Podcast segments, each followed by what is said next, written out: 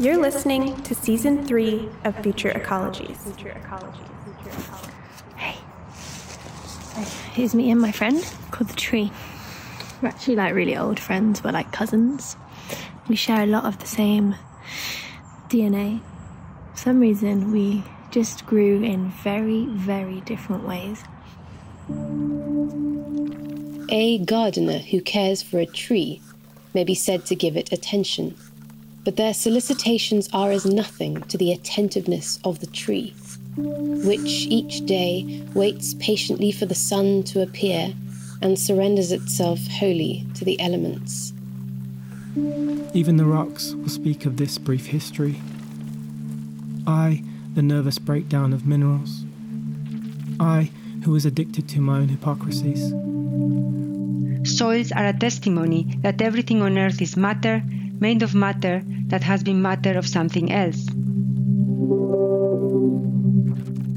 As we die, we return to the soil.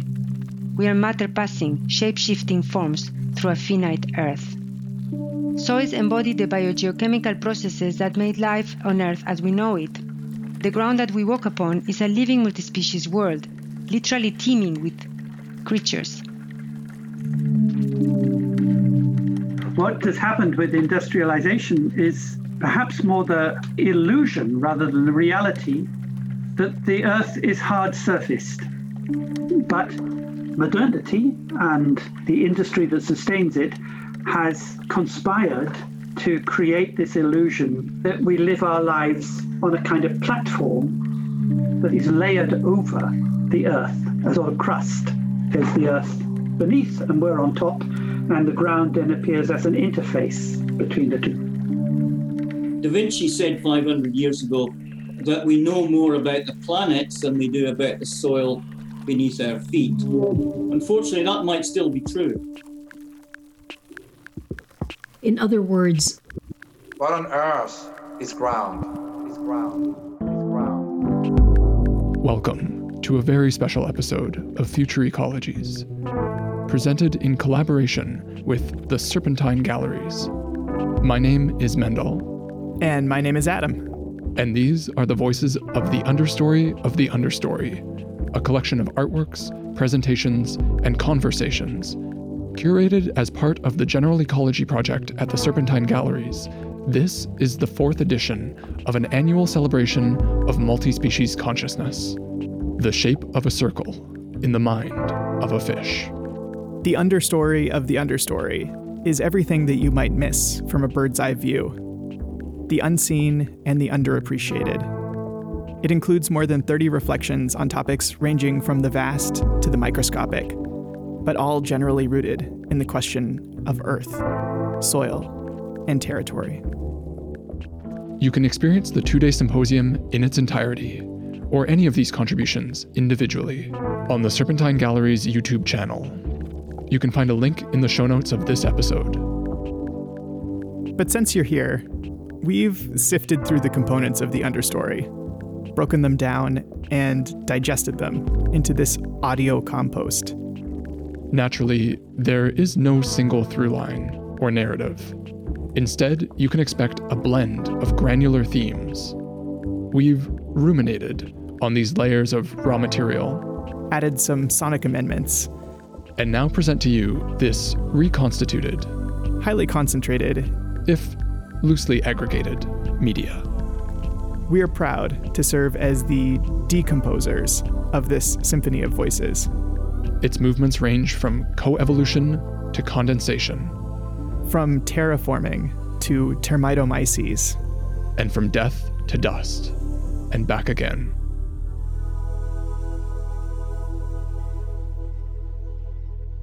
Okay, let's dig in.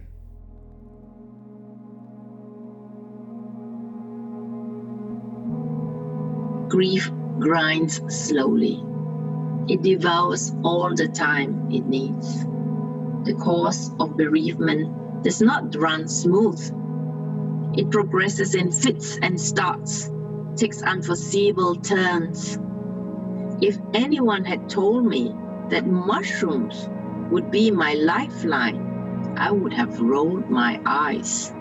What had mushrooms to do with mourning. This is the realm of kingdom fungi. Without death, there could be no life. Yet at some point, these words will dissolve. My father proposed an experiment. We cut the top off a clear plastic bottle. Into the bottle, we placed alternating layers of soil, sand, dead leaves, and finally, a handful of earthworms. Over the next days, I watched the worms wind their way between the layers. They mixed and stirred. Nothing stayed still. Sand crept into soil and leaves crept into sand. The hard edges of the layers dissolved into each other. The worms might be visible, my father explained, but there are many more creatures that behave like this that you can't see. Tiny worms, and creatures smaller than tiny worms, and creatures still smaller that don't look like worms, but are able to mix and stir and dissolve one thing into another, just like these worms can. Composers make pieces of music. These were decomposers who unmake pieces of life. Nothing could happen without them. These fungi, their beauty and vitality are a stark contrast to the dead tissues on which they feed. They're eating rock, making soil, digesting pollutants, nourishing and killing plants, surviving in space, inducing visions, producing food, making medicines, manipulating animal behavior, and influencing the composition of the Earth's atmosphere. Fungi provide a key to understanding the planet on which we live and the ways that we think, feel, and behave. Yet they live their lives largely hidden from view, and over 90% of their species remain undocumented. The more we learn about fungi, the less makes sense without them. Fungi don't behave as organisms are supposed to behave. They spill out, they create relationships, they're all over the place.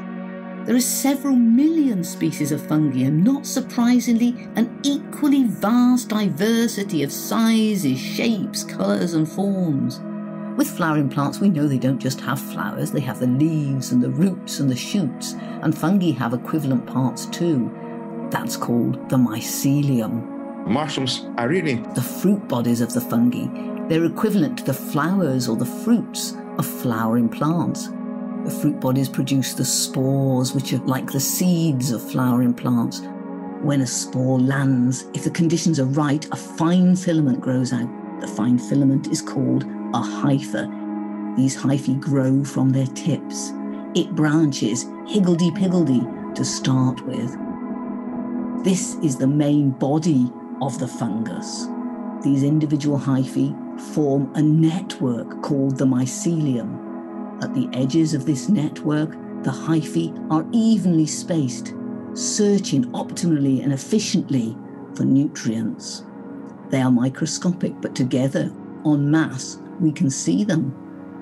Fungi are peculiar in a number of ways, but one of their peculiarities is that they have these distributed bodies and indeterminate patterns of growth. And so there's no specific place where they could be integrating what they perceive.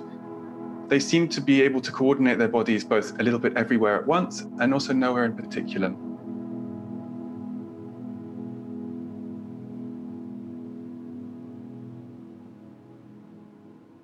Mushrooms form an important part of ecosystem. They act like messengers between trees, insects, plants, and all other parts of the forest, for example. And they understand language of trees, understand language of insects, and then somehow manage to translate between the species. Therefore, more likely language of mushrooms will be very, very complicated. Fungi feed by a process that is called external digestion. The hyphae secrete enzymes that break down big bits of food into small molecules, molecules that are small enough to be absorbed by those individual hyphal filaments. We lose our heads, but not our appetites. In love, we eat each other up. Part of love's vocabulary is gustatorial. It consumes and devours, it swallows or else desires to be swallowed up. Milloin olen? Koas mulleen. Ruokatauko. With a broad shouldered moon, stoic, was whole again as your image unbreaks upon the water. Dropping into the ground and then just I imagine all the tension, tightness, and any of the pain just decomposing into the wood, rotting, getting transmuted and transformed into ah, nutrient rich soil and dirt. Compost your pain.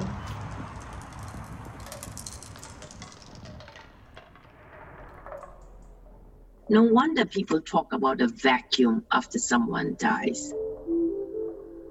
There are so many hours in the day that have to be filled when someone very close to us passes away. For me, these forays into the fungi kingdom became a way of spending this unwanted spare time. And as I became more familiar with certain forests, I also ventured to go out hunting on my own with only my mushroom basket and newly acquired knowledge for company. Visiting my favorite spots was rather like coming home. I knew exactly where to go. Fungi are everywhere, but they're easy to miss. They're inside you and around you. They sustain you and all that you depend on. Since I became bitten by the mushroom bug, I have discovered an invisible parallel world right at my feet. A magical world which I would once have walked straight past, unwitting. As you hear these words, fungi are changing the way that life happens, as they've done for more than a billion years. Sometimes, when I find mushrooms, time seems to stand still. I experience both flow and zen. Gathering mushrooms is both a tactile and a sensory experience. My heart leapt the first time I found a delicious edible mushroom on my own. Find one mushroom, and there's a good chance that you will find another nearby. The thrill of discovery is cumulative. One mushroom, one delight. Two mushrooms, double delight.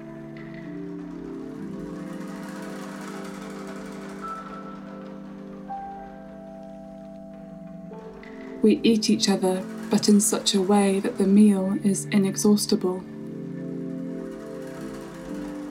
There's something about this like being the end of the line or being a part of a circle. We always think of like a human as a species that's not going to change, but obviously we're as in the middle of a process of co-evolution, evolution, transformation, or whatever. And we tend to think of the end of the contemporary time as always a kind of end of history moment. We tend to think of lines with us at a kind of end point, as opposed to inserting oneself or being like a temporary part of something that is more of a cycle. So I wonder if it's not so much the kind of either it's good life renewal or it's bad decay. You're sort of in the middle all the time.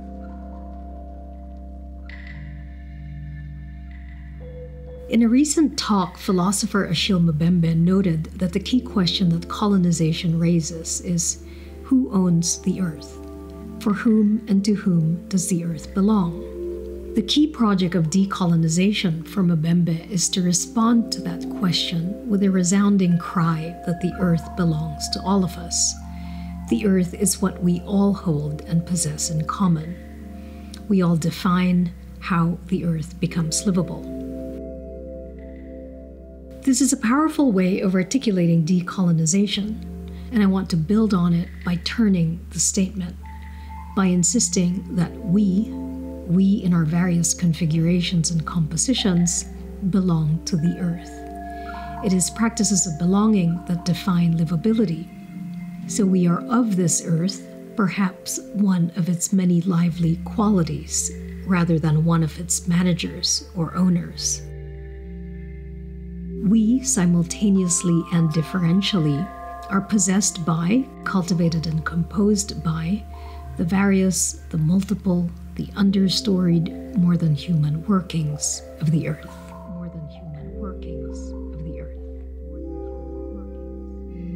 Soil generation or pedogenesis is a processual concept most intimately related to the breakdown of matter through weathering and action of microorganisms.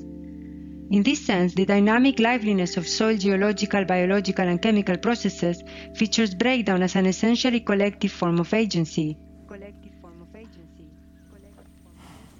Yes, and I wanted to put the cows in the center of the stage of making land, making earth, terraforming, making cows genetically, breeding them is a very specific way of terraforming that will have the power to either regenerate soils or will have the power to continue the destruction of soils and land, depending on the relation between cows and handlers.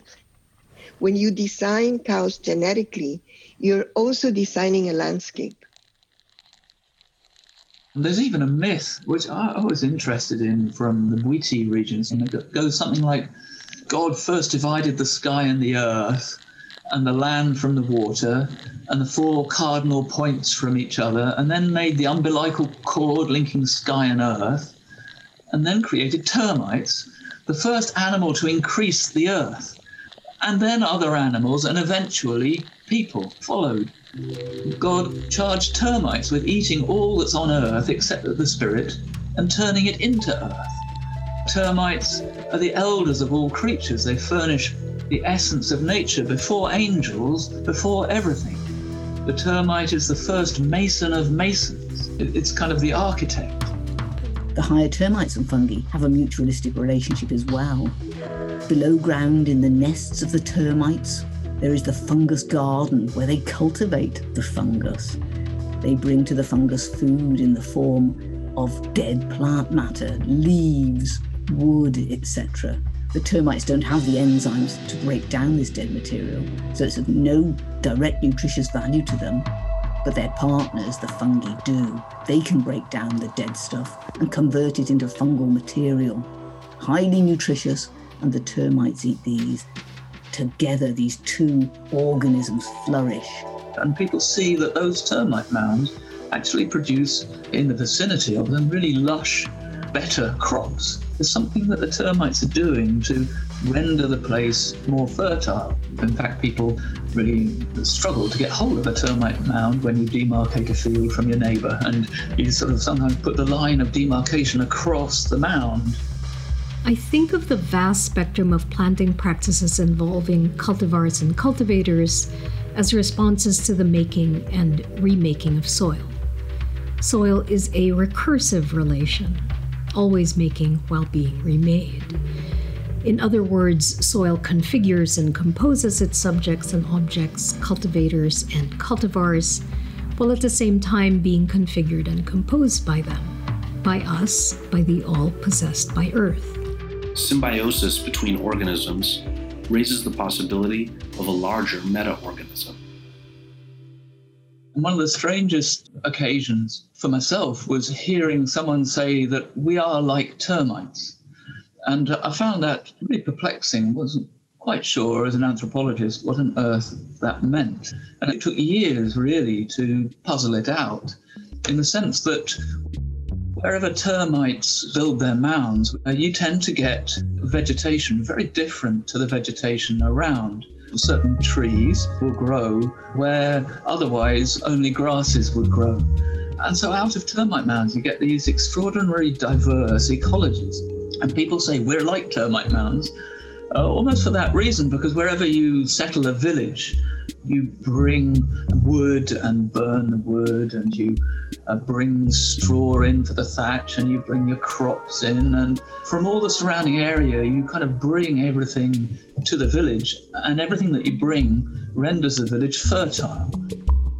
Around every settlement in the Kisi region of Republic of Guinea, where I was working, every settlement has around it a sort of island of forest uh, just like termite mounds all have their particular vegetation. So we have to be thinking now of co-building and co-creation and how do you bring in everybody together to be able to create something. It's no longer just, you know, your own kind of iconic building that you might have built.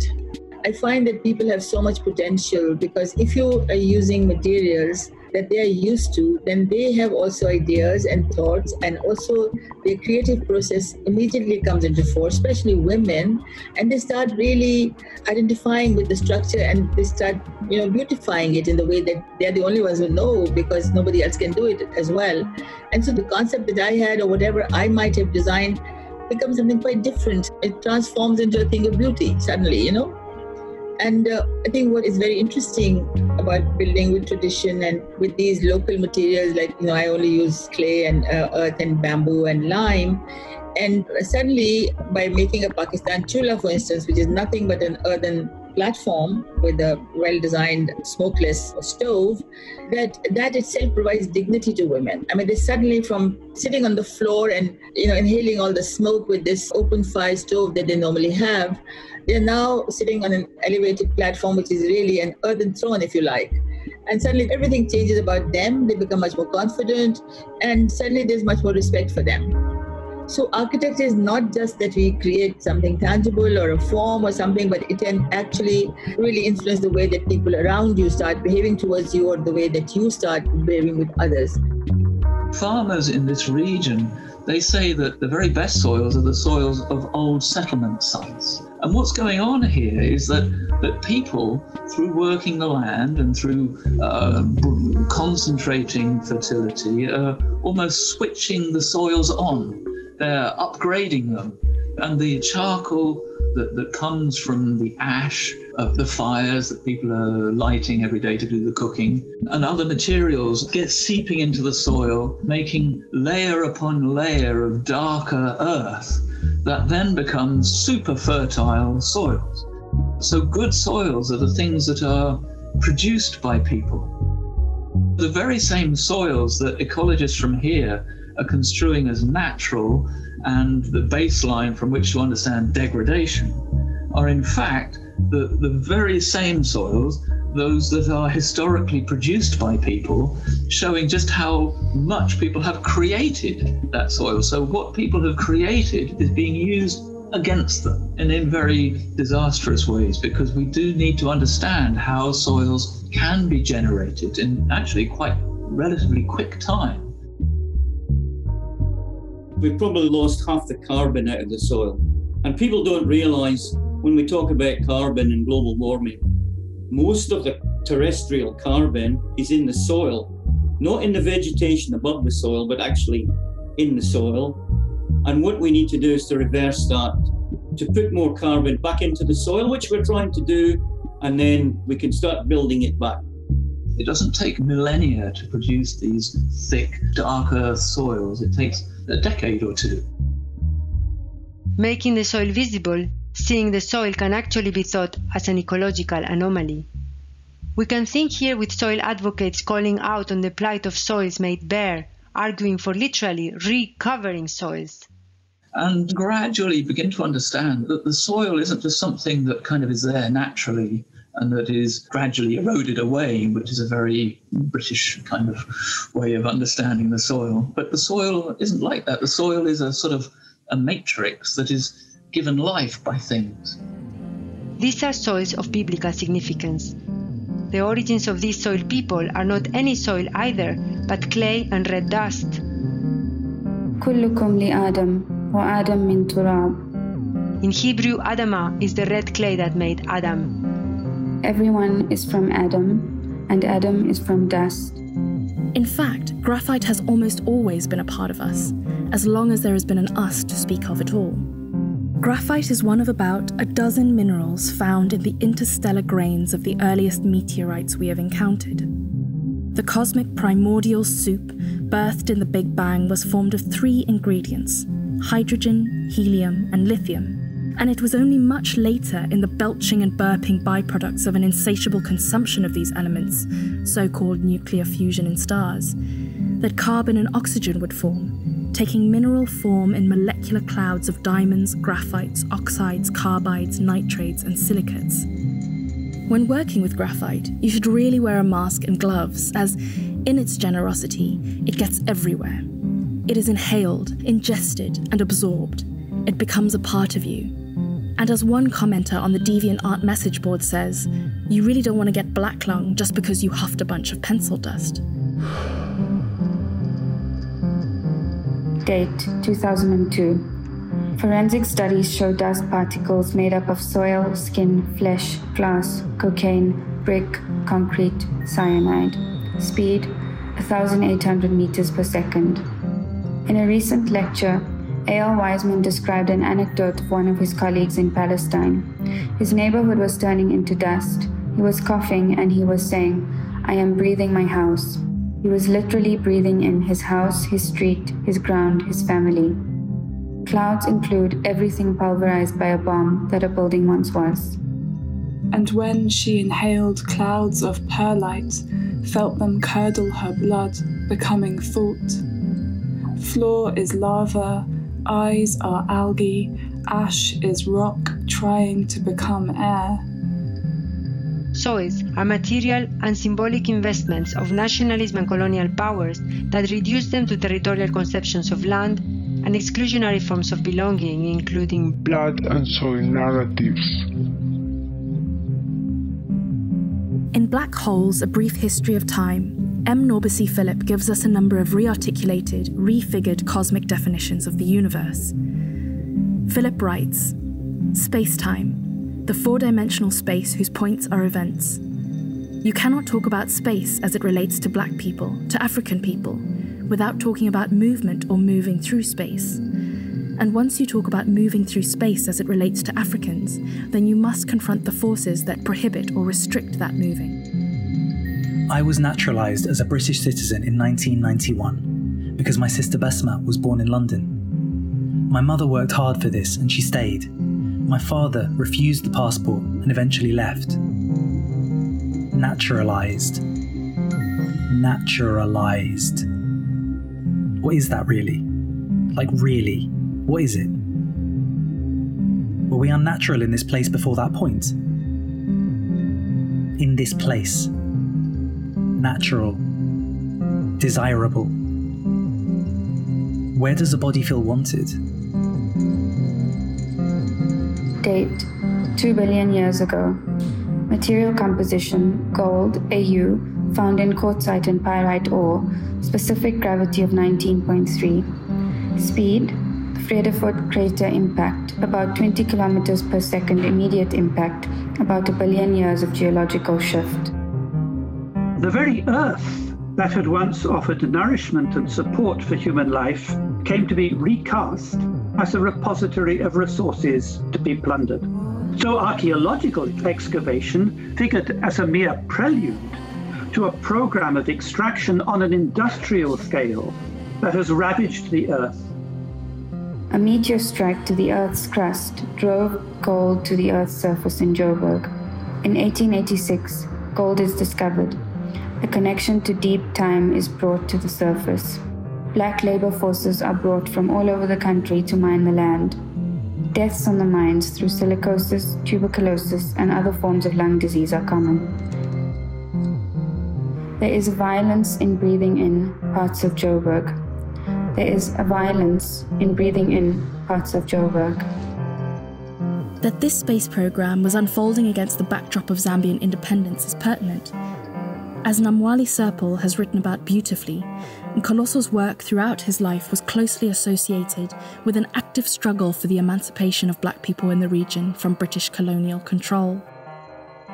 Alongside the space program, in seeking to make the break from colonialism, the newly independent Zambian government undertook a series of economic and social reforms that would radically restructure relations between people, property, and the earth. Through the abolition of private property and the nationalization of the mines, the country's land and minerals were no longer matter for generating profit, but rather matter that had the means to enrich the lives and futures of the Zambian population. Towards the same ends, the concurrent Zambian space program required of black Zambians to craft a narrative in which black people were themselves no longer seen as resources, as minerals, and were not only free to flourish on Earth, but could aspire to even greater heights too. That this group of Zambian astronauts never made it into orbit is neither here nor there. This was a project that was not solely concerned with leaving the Earth, nor was it preoccupied with a future emancipation. Arguably, in conceiving of and constructing the program the journeying Nkoloso sought to undertake was already successful. I've been giving it some thought, and it turns out I don't care where I'm native or where my body belongs. Sweat in my eye, bitten by flies. This is where I am right now. It's fertile here, and for better or worse, this is where I'll thrive. I grew up in the sweltering heat of northwestern Louisiana. In the summers, the air was so humid, it mocked the distinction between liquid and gas. I would feel a deep identification with the phrase fish out of water, unable to breathe the air that threatened to become water. My siblings and I would pray for the walls of rain that would concentrate themselves and then rage across the landscape, dropping the temperature 20 degrees in their wake, but then leaving behind more steam as the blistering concrete streets boiled away their remainders. Now, no matter how hot the summers were, I preferred them to the northern winters we left behind. I was born in Buffalo, New York in the frigid February. We'd often go back there to visit our family and especially our grandparents and great aunts and uncles. Even in August, it was too cold in Buffalo for me to consider cannonballing into my cousin's pool. My father's parents, uncles, and aunts didn't think it was cold enough. They'd tell increasingly outlandish stories of life on the glaciers just above our ancestral village in Trentino. They made it seem like the best humans were defined by the capacity to withstand ice, I see water, I see winds, ice capped Alps.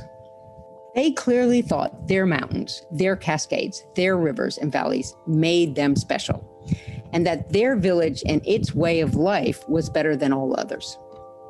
Begging the question, of course, why were we in America? In the US, where we actually were, my father would pull out our Bel Air blue station wagon onto the side of mountain bridges when we did our annual camping trips to the US West. He'd pull my brothers out of the car and scramble down the mountainside into the streams below. They would all come back, my brothers slightly blue and shaking. What is he doing to you? He's making us plunge into the icy waters because he wants us to be mountain men. He thinks withstanding ice water makes you strong. Little surprised that when I arrived in Darwin, Australia in the sweltering September 1984, I found myself environmentally at home.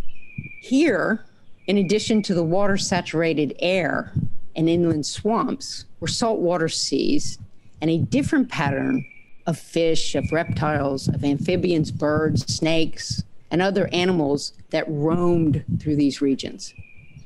There were no mountains anywhere, and definitely no ice except what came out of one kind of machine and was conserved in another.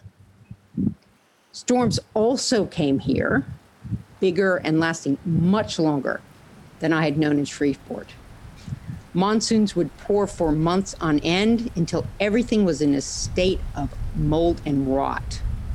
Clothes, skins, buildings didn't matter.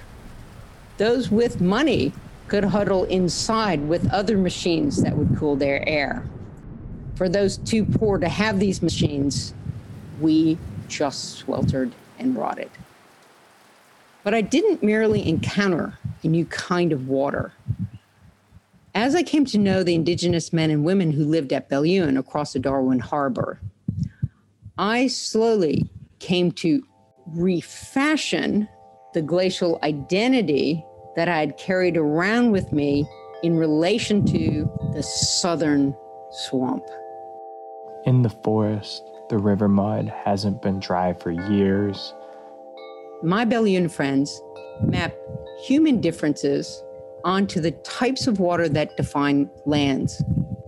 For them, there are saltwater people, freshwater people, and desert people, each with their own distinct sweat, ceremonial ways, ecological practices, forms of marriage and alliance.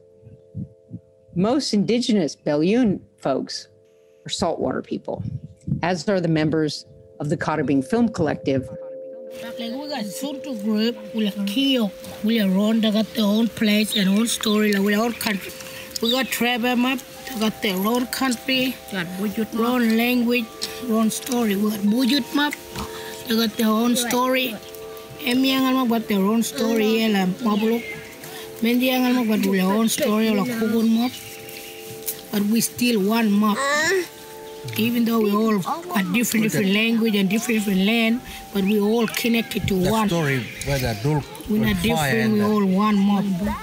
And that makes us Yeah. Karrabing acknowledged that there are many parts of existence, the more than human world, who are creating their own patterns of existence in relation to Karrabing, but are not defining those patterns of existence for Karrabing or necessarily even for the human world. For humans to stay in the pattern they are, they must allow others, human and otherwise, to make worlds for their own reason, toward their own ends, in their own designs. You go to the beach and you're watching the waves rolling in, and you say, "Oh, a wave! You know, it's a short-term thing. It's um, it's ephemeral. That wave, a few seconds, and it's broken, and it's gone. That's the end of it. No more wave." You think waves short-term, but then you think, but these waves have been coming in and breaking on this shore for millions of years. Uh, for as long as you know, anybody cares, long longer than any humans around. So that actually to attune your consciousness to the waves is absolutely not to be caught in that present moment. It's to see that in that present moment is a whole eternity. Aika ja joki ovat samannäköisiä. As certain populations of tree species become less resilient to a changing climate, many scientists and forest managers are debating the actions that could be taken to help conserve forested communities. Assisted migration, or the intentional movement of organisms to places that would increase the probability of their future persistence, has become a hot topic of debate. The ethics of these actions prompts us to ask ourselves if humans should even intervene. Should we aim to preserve our lands and manage to keep them the same, or accept change and let things go? Perhaps it is the end of the wild and striving to maintain our forests to how they looked pre colonialism is untenable. You know, there are many versions of this story. In all of these ocean going cultures of the Pacific, of which, you know, there's Melanesia, Micronesia, Polynesia, there are so many islands and so many chapters of this gradual diaspora out into the islands. And then people would settle on an island and they'd stay for many generations. And then something would occur overpopulation or a famine or a fight or a, or a vision. There's another place. And they have to make a choice because they're always going to a new world they haven't seen before.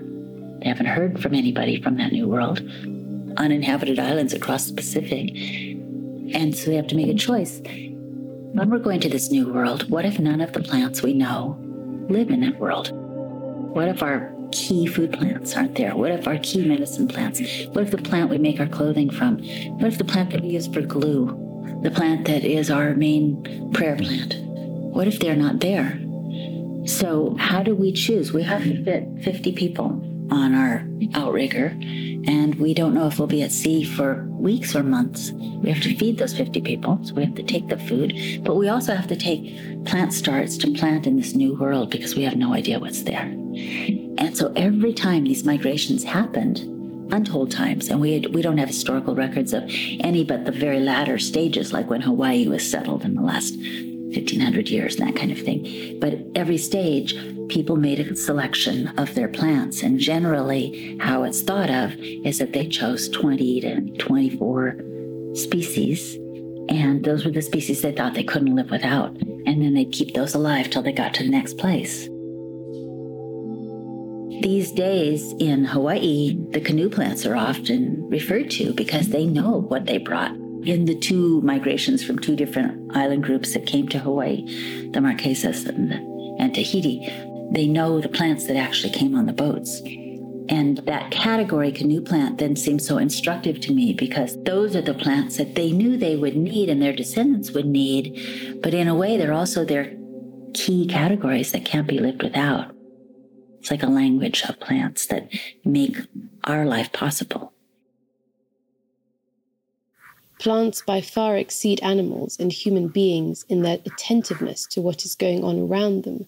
And with regard to the levels of light, heat, moisture, movement, vibration, they are constantly in touch with the elements. Sphagnum palustre, blunt leaved bog moss. What scientific study of plants reveals is that there is here a mode of life expertly aware of its environment and, moreover, communicating this expertise and awareness to other organisms through chemical reactions and minute movements in the subsoil. Like every sensitive thing on the planet, plants are aware. Their life differs from ours only by degree. At the same time, a plant's awareness seems quite different from our own. Humans tend to pay attention to nature when the elements do not cooperate with us, upsetting our plans. Plants, by contrast, are never unaware of what happens. Their mode of attention is one of radical openness, the paradisiacal ability to attend to oneself and to the others in absolute openness. The smell of the air is subtle, various, and sweet.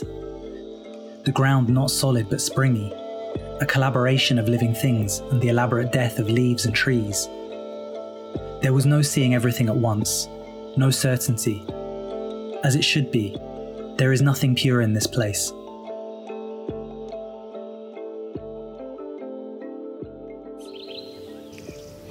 Palustre is a marsh, but if you're classed by where you come from, you're the edge that meets the soften. You're the coughing of blossom giving way to wood, woven leaves, no sleeves, a shallow. Pink is an afterthought. Peach is the leaf you brought, your fleshy soft, and outer your hard, a nutless butter. Nothing in that isn't soft, nothing out that isn't soft. Nothing in that isn't soft, nothing out that isn't soft. On a ramble through the fungi kingdom, the senses have to be switched on, the mind tuned in. I sense something new, therefore, I am a new person. The closest analogy in human experience would be the awareness our skin has of the environment, an awareness we cannot choose not to have, a fundamental yet indefinable alertness. That's because if we talk about speed of fungal computing, then bits of the spike is about 20 minutes. Basically, fungal computes very, very slow because mushrooms have nowhere to rush. They, they kind of immortal, we can say. And when they're immortal, you can compute very slow.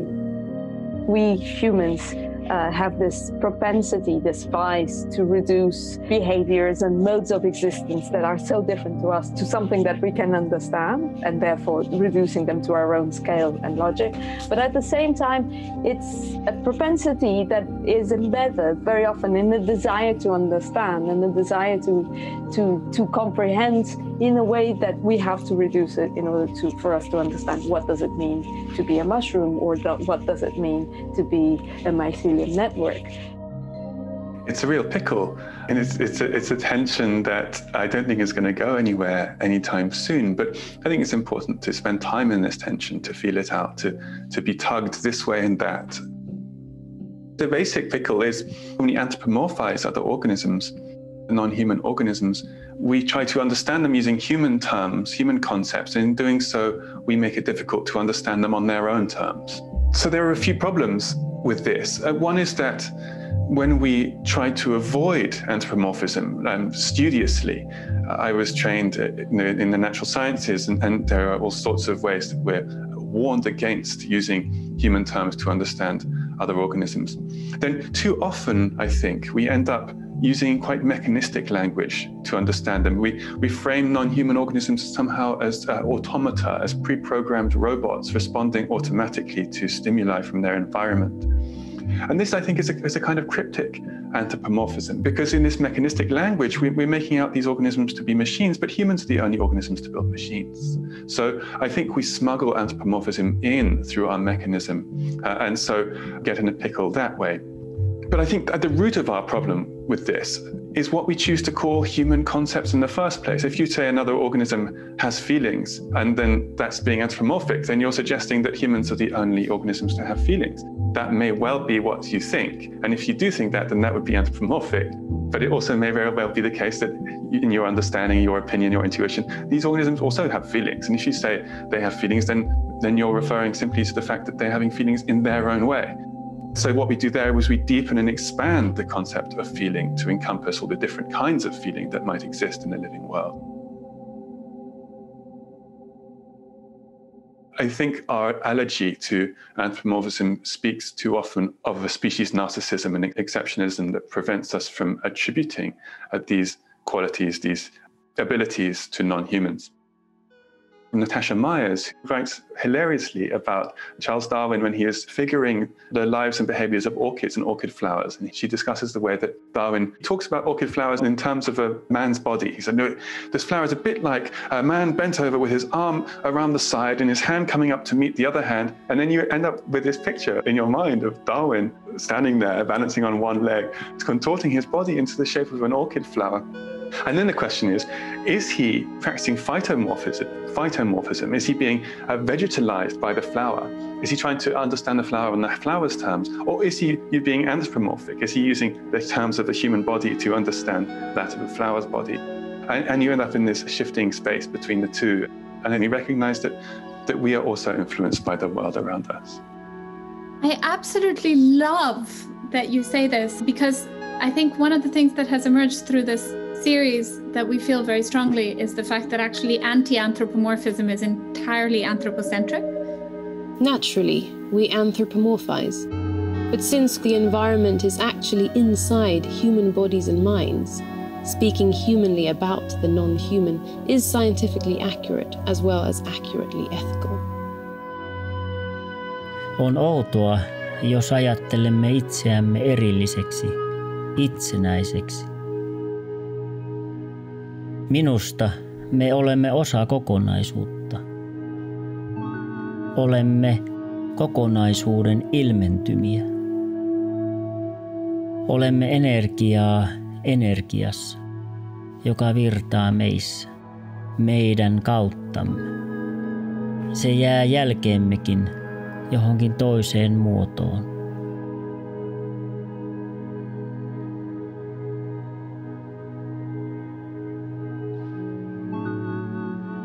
On niin epätodellista. Juuri kun luulin lumikiteen käsiini, se suli. Our modern sensibilities are profoundly conditioned by the idea that everything is formed of layers. That the ground, trees, buildings, books, and even human minds are built up layer upon layer, with each layer already marked up with its own striations. The past, then, is visible only by way of the translucence of the present. We have to be able to see through the present to see the past. But the ground as a surface teaches us otherwise. It tells us that with the passage of time, material is not added but worn away through erosion. Our oldest memories, then, are not the deepest.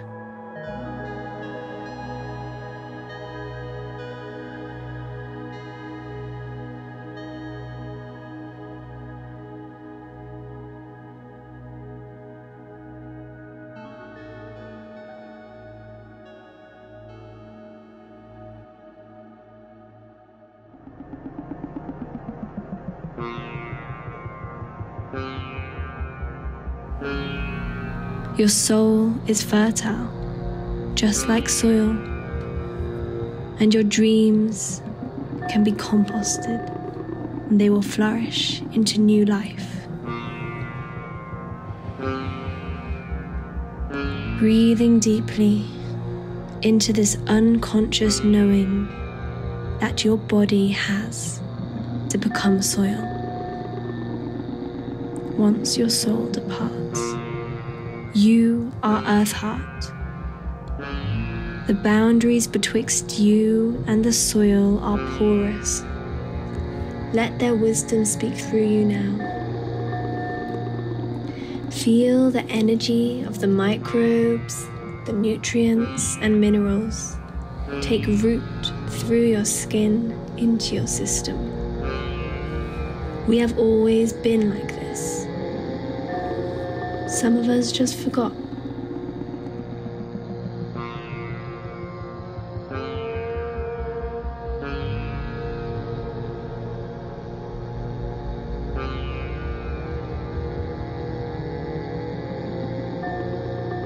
The story of the understory of the understory. Featuring the voices of Andrew Adamatzky, Sean Cho A., Elizabeth Jane Burnett, Lynne Boddy, Marisol de la Cadena, James Fairhead, Adham Faramawi, Elaine Gan, Kathleen Harrison, Tim Ingold, Ayesha Tan Jones, Asim Khan, Simone Kotva, Daisy Lafarge, Yasmin Lari, Cecilia Lewis, Dundee Lowenson, Alex McBratney, Hans Ulrich Obrist, Angelica Patterson, Lucia Pietroiusti, Elizabeth Povinelli, Maria Puig de la Bellacasa, Filipa Ramos, Asad Raza, Merlin Sheldrake, Ula Valkeapo, Sumayya Vally, Long Litt Woon, and J.G. Ying. Music by Cat Can Do, Scott Gailey, Hot Spring, Yu Su, Barren House, Kanawashli, Your Me, Hidden Sky, Green Plant, Yaya Bones, and Sunfish, Moon Light. Editing and mixing by Mendel Skulski. Special thanks to Kostas Stasinopoulos, Holly Shuttleworth, Suzanne Husky, and of course, the Serpentine Galleries. Future Ecologies is an independent podcast produced by Adam Huggins and Mendel Skulski. Find more at futureecologies.net. This podcast is made possible with the support of our amazing patrons. Join our community at patreon.com slash futureecologies. If we've left you hungry for more details on the science of soil and all of its diverse cohabitants, check out the podcast Life in the Soil, produced by Anya Krieger and Matthias Rillig. To hear the rest of the conversations that were part of this episode, follow the link in the show notes to the Serpentine Gallery's YouTube playlist. Okay, that's it. Thanks for listening.